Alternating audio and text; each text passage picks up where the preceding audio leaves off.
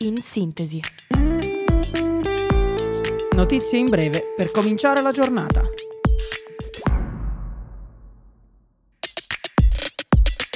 Buongiorno a tutti da Radio Yulm. Io sono Diletta e questo è In Sintesi.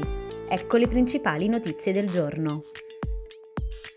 Hamas disposto a prolungare la tregua di quattro giorni e a rilasciare i prigionieri israeliani. Nella giornata di ieri è stato rilasciato il quinto gruppo di ostaggi. Si tratta di 10 donne israeliane e due thailandesi. Fuori dal carcere altre 15 donne e altrettanti minori palestinesi.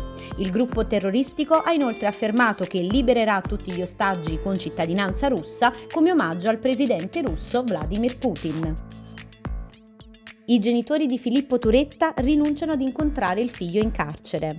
Secondo quanto si è appreso, i due, dopo aver ottenuto il permesso dal PM, hanno rinunciato al colloquio per la necessità di ricorrere ad un aiuto psicologico. Ancora nessuna richiesta di perizia psichiatrica da parte dell'avvocato Caruso. Siamo ancora all'inizio, ha affermato. Ci sono ancora da esaminare i risultati dell'autopsia del corpo della vittima. Andrea Del Mastro rinviato a giudizio dal GUP di Roma. Il sottosegretario alla giustizia è stato accusato di aver rivelato segreti d'ufficio in relazione alla vicenda di Alfredo Cospito, l'anarchico detenuto con il 41 bis. Confidavamo in una decisione diversa perché c'erano tutti i presupposti per una sentenza di non luogo a procedere. Così l'avvocato Giuseppe Valentino, difensore del sottosegretario alla giustizia, ha commentato la decisione del GUP sul rinvio al giudizio fissato per il prossimo 12 marzo. Annullato il viaggio del Papa a Dubai. I medici hanno chiesto di non effettuare lo spostamento previsto in occasione della conferenza delle Nazioni Unite sui cambiamenti climatici.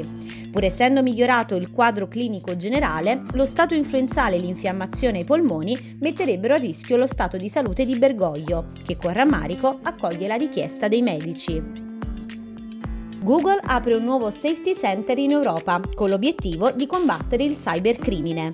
Dopo i centri di Dublino e di Monaco, Big G pianta un paletto anche a Malaga, città molto importante a livello internazionale per le start-up tecnologiche e ingegneristiche, che ha dato vita a un fiorente ecosistema che attrae e forma talenti.